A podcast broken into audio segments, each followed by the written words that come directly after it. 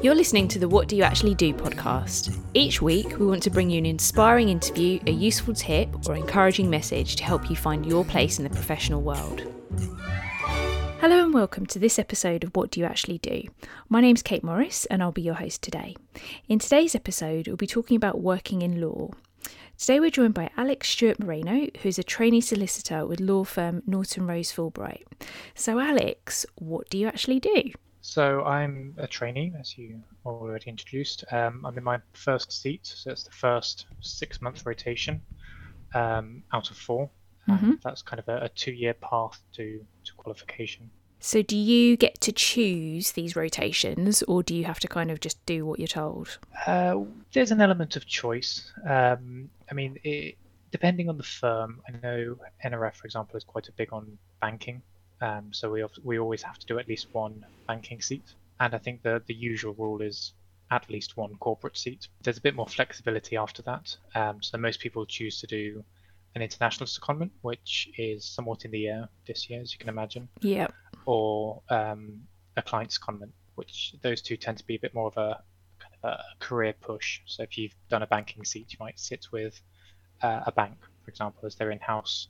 And, and disputes, litigation, this tends to be a choice, um, but you you have to do kind of something of the kind, even if it's a just a training course in it. But to be honest, with these big firms, there's always going to be an element of, of competition for seats. So it, it is subject to demand. There is an element of luck in it, I suppose, and I, I pity the people who have to allocate everyone to to their respective seats because I know they get put under a lot of pressure to try and meet everybody's hopes, dreams, and career aspirations. But you, you do kind of put down what areas, what teams, what departments you want to be in.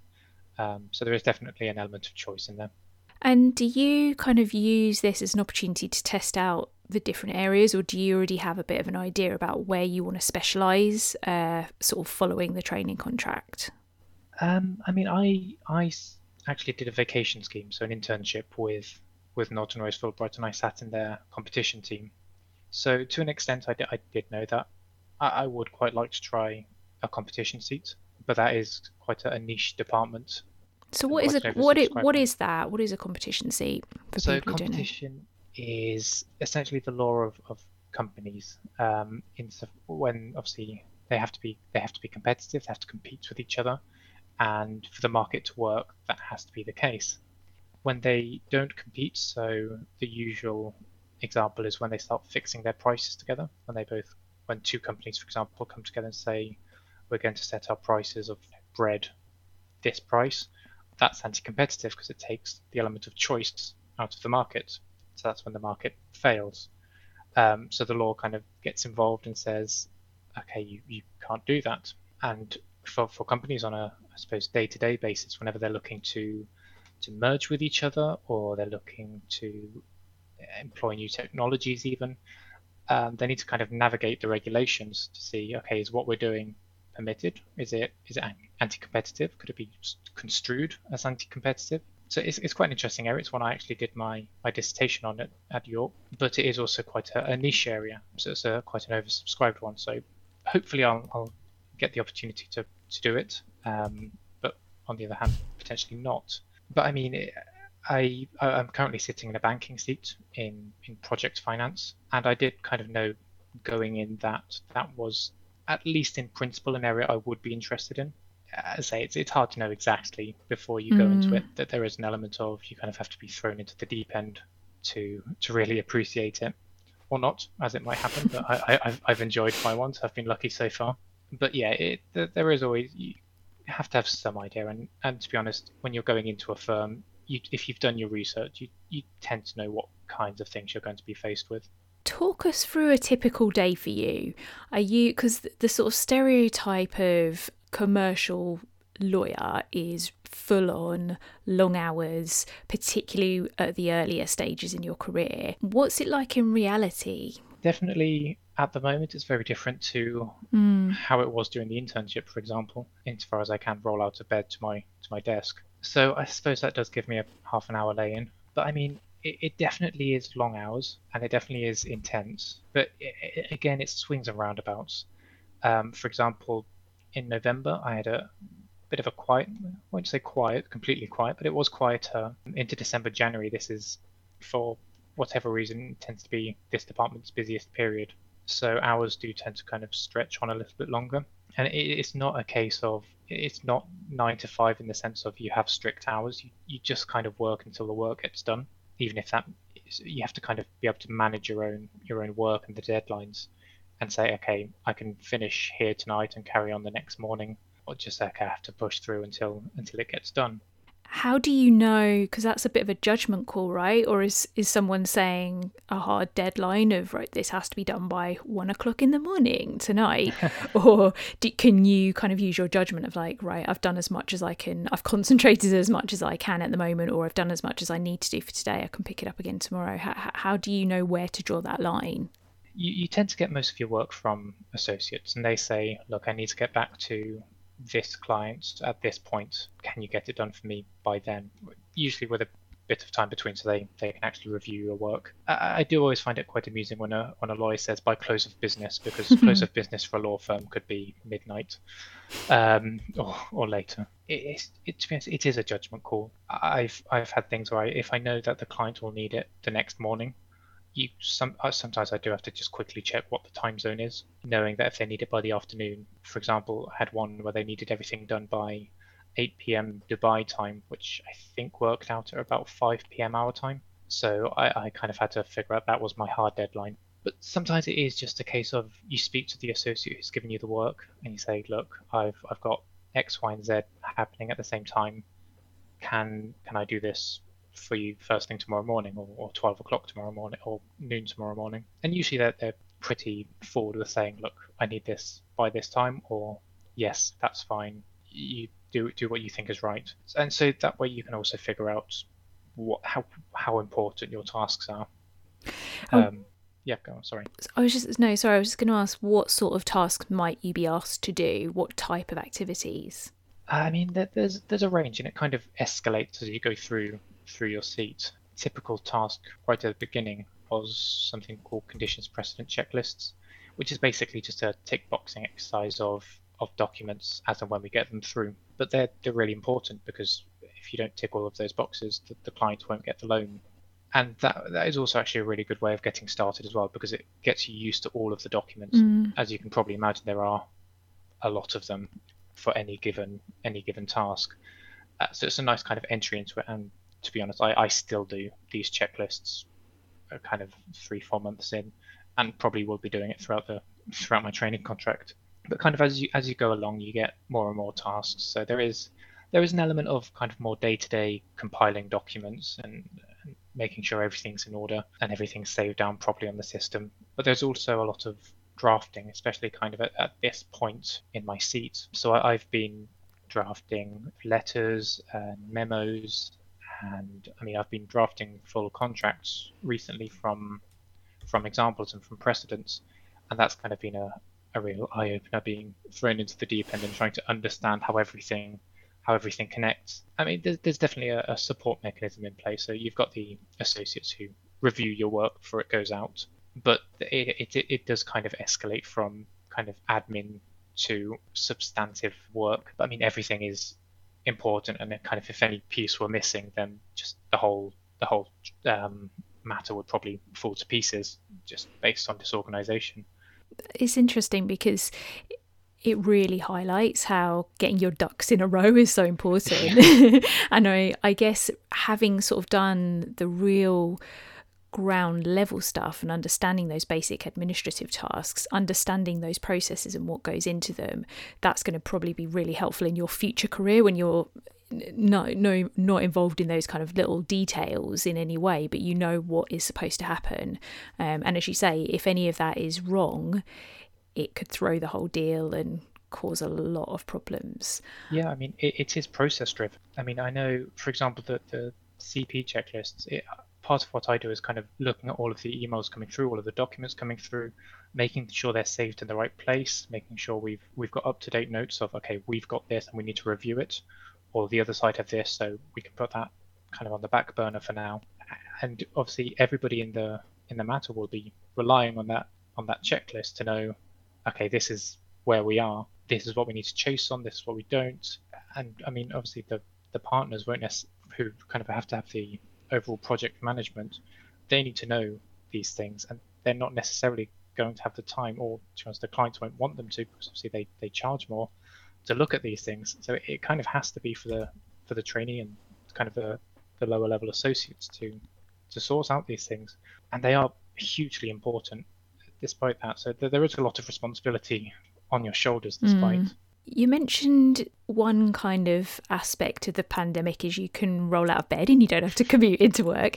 Are there any other sort of differences? Um, I guess it's quite handy that you've had the internship to understand what it would be like under normal circumstances, kind of thing. But is there anything else that you sort of feel is particularly different because of working remotely, or can you basically crack on with it the same as if you were in an office? One of the phrases that seems to go around is learning by osmosis, which is obviously a lot easier when you're in, in an office with your team, so you can not overhear conversations, but you're you're kind of always exposed to all of everything that's going on. I suppose one of the challenges of of the pandemic is you're not that exposed. Sometimes it does feel a little bit enclosed. You're in your own little bubble and doing tasks. And I know, for example, NRF has always enjoyed a, an open door culture um, which obviously is quite difficult when nobody's actually in the office. But I mean, everybody is quite open to just calling each other. To an extent, obviously, there's there's always pleasantries that get exchanged, but everybody's quite happy for you just to call them and say, look, I need some advice, I need some help on, on this task. Can you can you let me know? Or even just sending a, an instant message on Skype to, to figure out what needs to be done. So, I mean, it's very different to being in an office and being actually with it face to face with somebody. But I mean, it's definitely making the most of a bad situation. And I mean, I, I definitely feel a lot more out of my depth if I didn't have that that mechanism in place. Um, I, I still manage to talk to kind of the associates I'm working for with my suit, talk to my supervisor just whenever I need to, just through that, through instant messaging or through Skype calls. So it sounds like whilst the work is kind of the same, it's more that environment and the culture. And for you as a trainee, as you say, picking up on the language and kind of the other elements of, of being part of that law firm that is is different. Yeah, I mean, it, I don't think it will ever be the same in that sense. But at the same time, and it's something that's been noticed is when the office was more open, it tended to be kind of the trainees and the kind of the associates who went into the office more, which did work quite well in terms of you still get that exposure. I mean, it's not bustling, but you get kind of an exposure to what's what's required. At the end of the day, it's the, the trainees and the associates you'll be working on a day-to-day basis with, whilst the partners are there, kind of making sure everything's working at a kind of a higher level. One of the other trainees during a, a graduate recruitment event said something which really stuck with me is if you want to learn day-to-day practical things talk to the associates. If you want to learn kind of the higher level law or kind of commercial understandings kind of that that broader spectrum of, of the project talk to the partners because that tends to be where their focus lies and uh, to be honest, it, it, it's definitely true. So you did your degree in law, so you've been planning your career for a long time, what was your starting point and where did your interest in law come from? Oh, there's a question. Um, usually, when, when people first asked me this question, I was like, okay, well, I knew I wanted to do something vocational. I'm squeamish, so that was medicine out. And I'm not very good at math, so that was engineering out. So that kind of left law. But to be honest, in, in practice, I do. I, I really like how how businesses and how kind of the markets work, but I don't think I'd actually want to be an entrepreneur or a businessman. I, I feel like that's I, I like to be in that environment, but kind of giving advice on it, not necessarily being kind of front and center in it. I don't know if that makes a lot of sense. No, it does. And um, I, that's useful that you were able to be self aware enough to recognize that whilst you were interested in it, you perhaps didn't like the lack of job security and structure, etc., around you. So I think that's a really kind of wise, if you like, observation yeah. to have had, and probably at quite a young age if it was part of your reason for choosing law as a degree area. Yeah, and I, I think I always knew it was going to be kind of business, corporate law, as opposed to, um, I suppose, more more personal law in the sense of people. I suppose it's it. I think it was just a case of how things connect obviously when you're working in, and especially in project finance, I found is how kind of social aspects, economic aspects, financial, political, all of these things connect and are immediately relevant to the law and to the businesses and to your clients. And all of these things come together.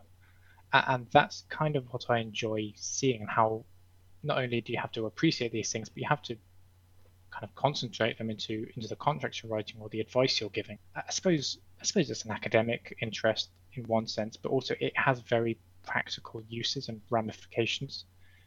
And I think that's that's what I enjoy. That's what I like seeing and exploring.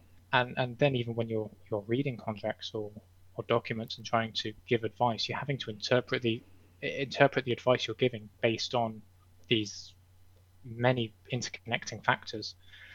And I suppose that that's what really struck an interest in in commercial law, uh, especially. So you mentioned you did an internship, and I have done a little bit of LinkedIn stalking and seen that you did a lot of other kind of work experience as well as holding down a part time job. I'm just wondering how did these kind of experiences impact on your career, both in terms of that clarifying, yeah, that's definitely the way I want to go, but perhaps also in terms of some of the skills that you developed? I mean, in terms of legal work experience, it was definitely a process of figuring out what I liked. So to an extent, there's I mean, there's a lot of choices that you kind of have to have to make. I mean, an, an easy I, when I went into university, I thought, oh, I'll, I'll definitely want to be a barrister, and I think almost as soon as I started kind of learning the law and kind of doing legal skills as a module, I figured out actually I don't. I want to be a solicitor, and uh, even then, there's there's a lot of kind of cultural differences. I mean, barristers aren't aren't employed in firms, for ex- for example. So I, I knew kind of I wanted that more structured firm than than being essentially self-employed.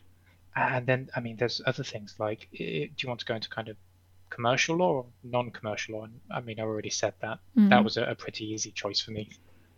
Um, I mean, after that, you even have choices like do you want to go in at, at an international level or a national level?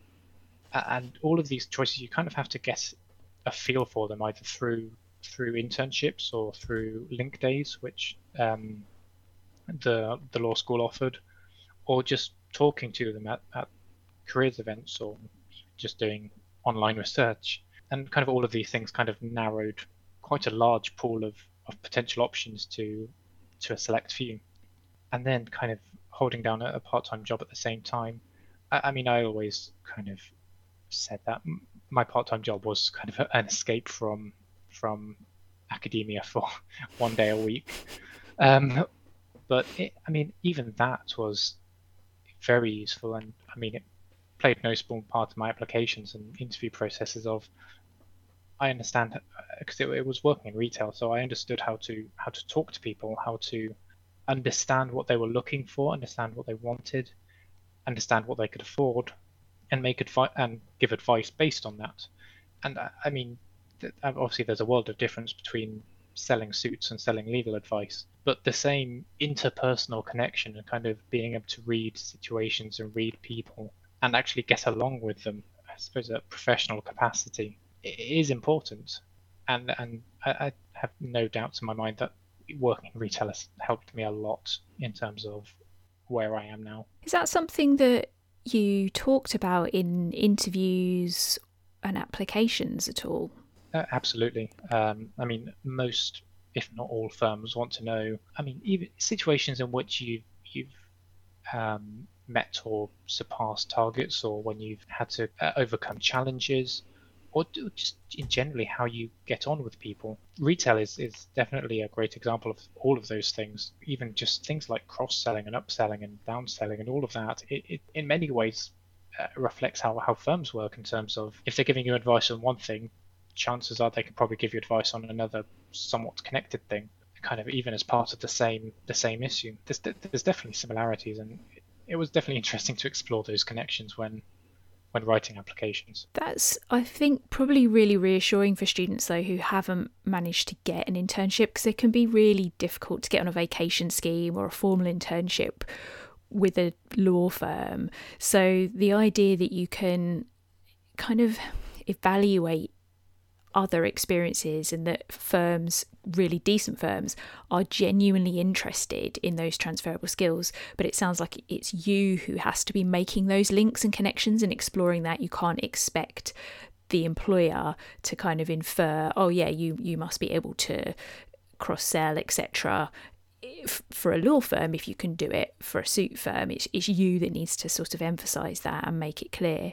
And then, kind of, it sounds like by doing the link days, insight days, chatting to people, as you say, that is also a, another valid way of getting those work related experiences. Obviously, the law itself and just working in an office, it's not, it doesn't exist in a vacuum. If you only do law based career events or that kind of thing, you'll only ever have exposure to that. I think to an extent it's, it's very easy to get caught in that bubble, and you, you kind of have to explore the real world mm. outside of that, especially kind of those early stages before before you're actually in the industry.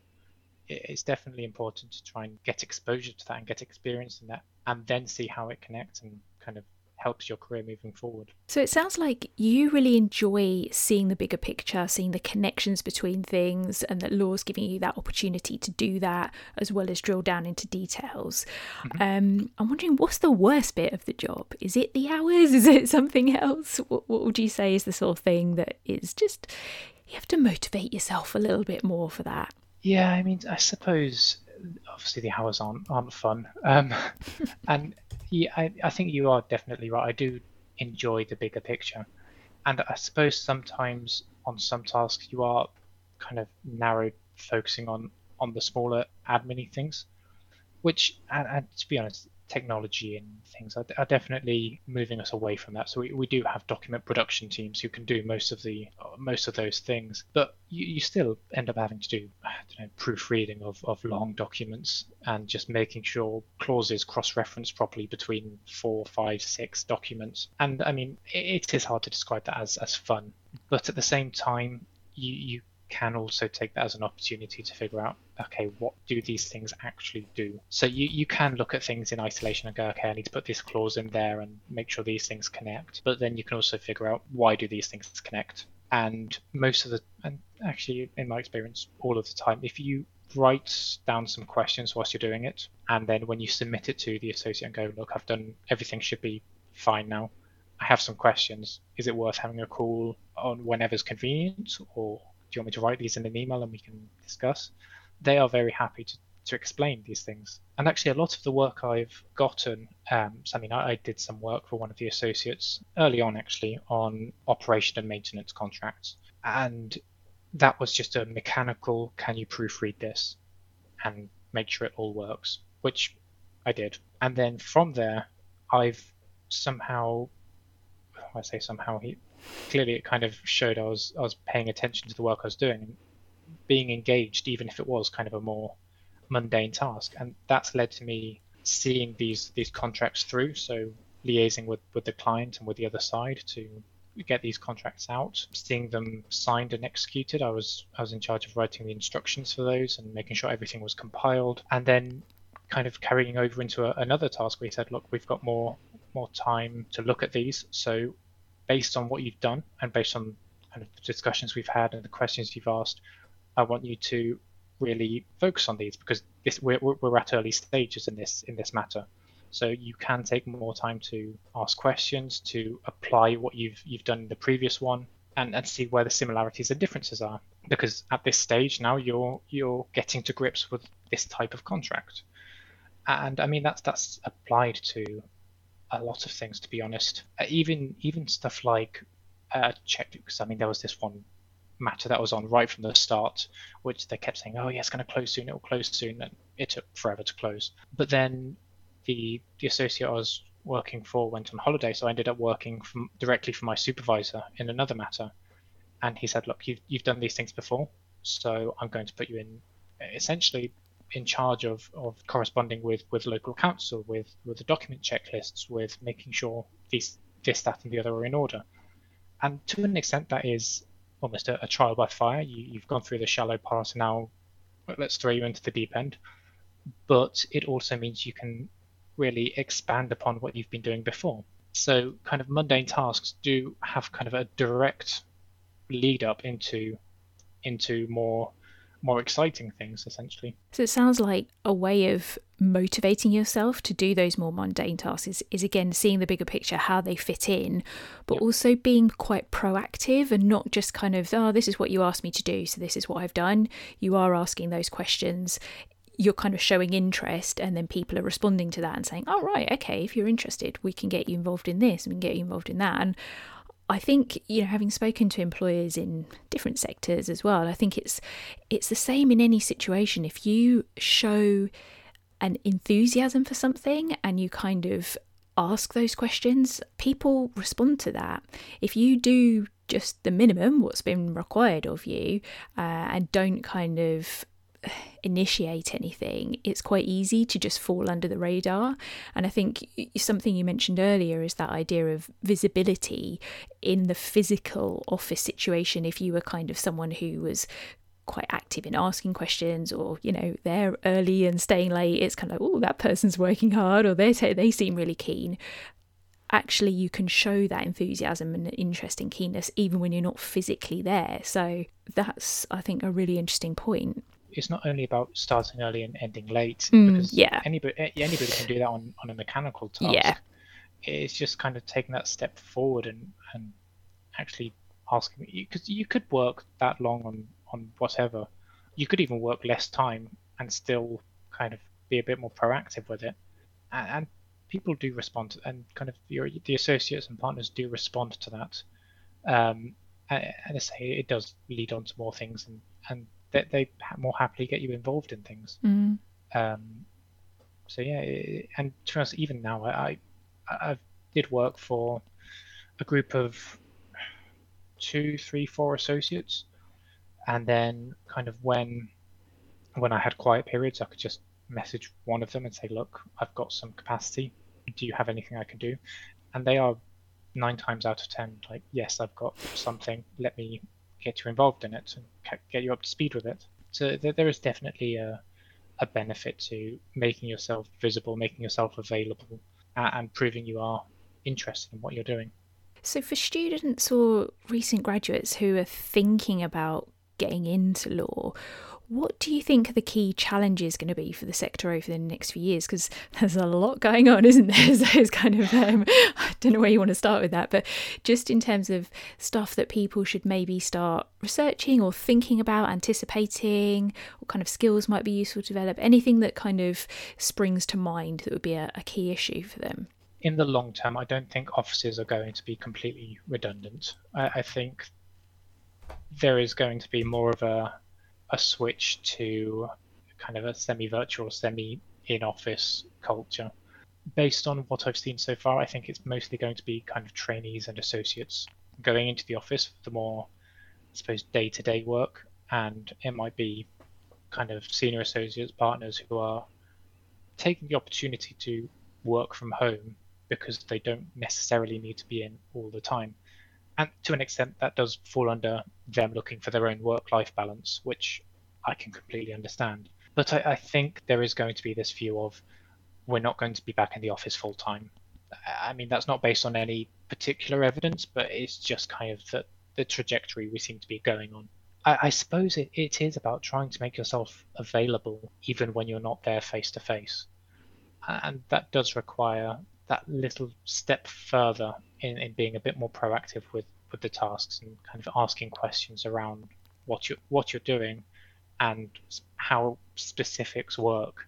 Because at the end of the day, for trainees, we are there to be trained, and to that that sounds very receptive. But we also have to kind of meet lawyers there halfway. We have to kind of suggest what we we want to we want to learn because the law and commercial law is so broad that it's impossible for them just to teach you everything.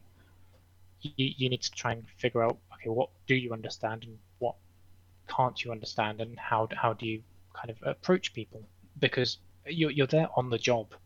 The other lawyers are doing their jobs. Um, they're not teachers whose whose sole purpose is to is to kind of lecture or teach you as such. So I, I suppose it is learning to be proactive and learning to form those relationships with with the people you work with, even if you're not in the office. and I mean, there's definitely a, a balance to be struck. You you can't obviously be skyping away every minute of the day. There is an element of you have to figure out for yourself how things work, and if you can't, then you write an email at the end or halfway through and say, look, this is where I'm at. This is what I need a bit of help with. Can we schedule a call or or something along those lines? And, and that they, I mean, people tend to be pretty responsive in, in at this point. People are learning how to use Skype and email with a, a bit more frequency. So it, it is just a case of I'll give you a call in five ten minutes, Mm. or, or okay, leave that point for now, and we'll get back to it at the end. But I, I suppose it is just that that focus on the little things. You have to be more. You have to be more flexible. Firstly, It- it's it's not. And to be honest, future generations will probably take this for granted, but we're the ones living through the change, so we we, we need to take the most flexible approach with it. But yeah, be proactive with it. Try try your best, and just essentially be the change. So it's having that enthusiasm, that curiosity, but also that confidence to to ask questions, follow things up. And it sounds like also, as you point out, we are going through this massive period of change. But yeah, you, you're right. Change is always happening. There's always world events.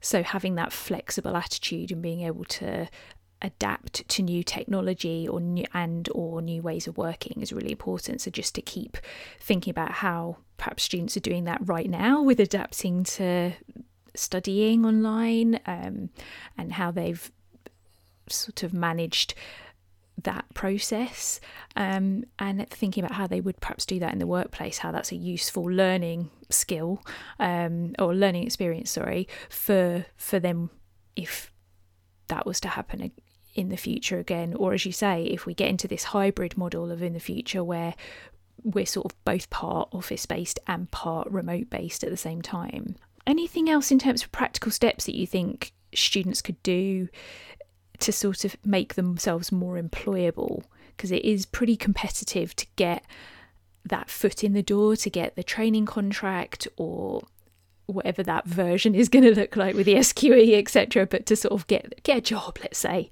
um, within a law firm, is there anything sort of now that you think would be worth them doing? Talk to people. Um, I mean, I, I know I've, I've spoken to a few people on, on LinkedIn who have said, look, I, I'm interested in, I see you work in project finance. I'm interested in this area.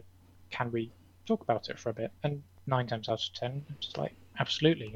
I'm busy today, but we can have a chat tomorrow or something like that yeah and just kind of being being willing to make yourself available and to to listen i suppose is the the really important one because th- these things do uh, the partner who interviewed me was in or is in project finance yeah i mean i spoke to him over coffee at my my vacation scheme and that in no small part influenced me when i said look i want to do project finance just because it sounded really interesting when when he spoke about it, which Mm.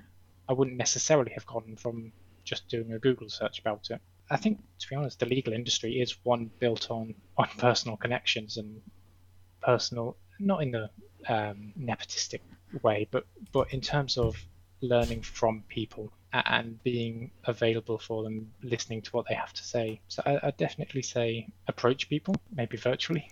Did you so with those LinkedIn approaches, did you have any kind of specific theme in common with them like you'd gone to the same university or you were from the same area or was it literally you had found look you're working in the type of area that I'm really keen on please could we connect and have a chat? It was there was kind of no other connection other than your interest in in their work. It was basically just i mean i think a few were just look i've got a friend who's who's interested. Do you mind if i if i introduce you? And obviously that's perfectly fine. But i think if this person had just popped up on on linkedin and said i'm interested then uh, I'd happily have jumped on anyway.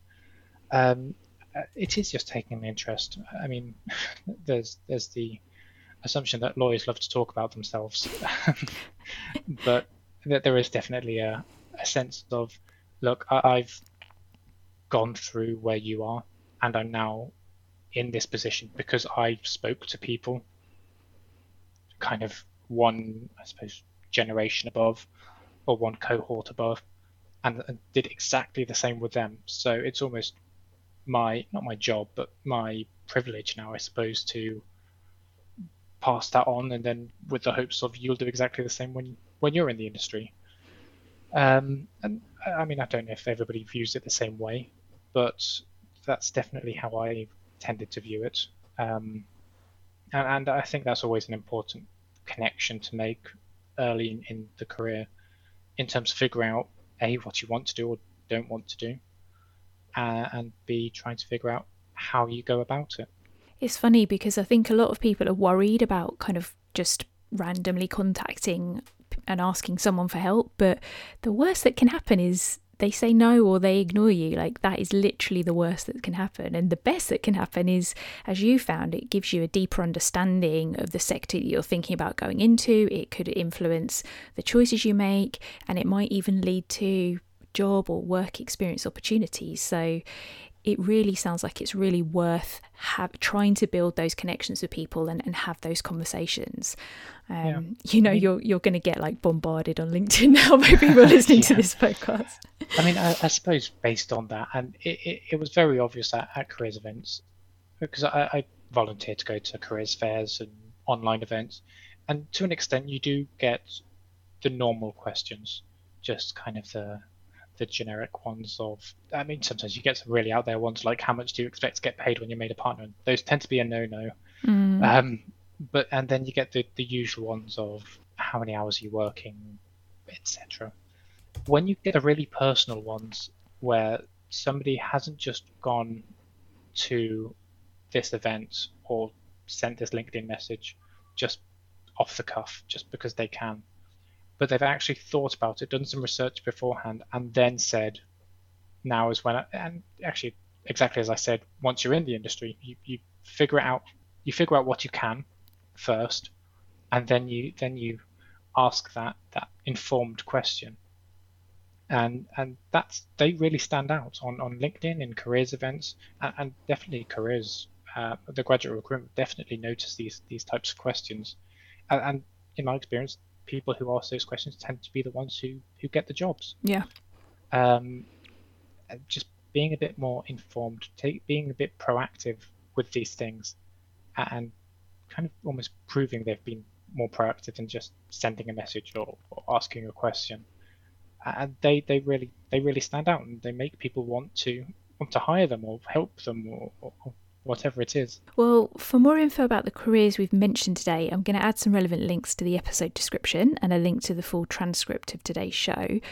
But I just want to say thank you so much, Alex, for giving up your time on your day off today uh, and for all that advice. It's been really, really useful um, and really appreciate it. Thanks very much. Thank you for joining us this week on What Do You Actually Do? This episode was hosted by me, Kate Morris, edited by Stephen Furlong, and produced by both of us. If you love this podcast, spread the word and follow us. Are you eager to get more tips? Follow University of York careers and placements on YouTube, Twitter, Facebook, and Instagram. All useful links are in this episode's description. This has been produced at the University of York Careers and Placements. For more information, visit york.ac.uk forward slash careers.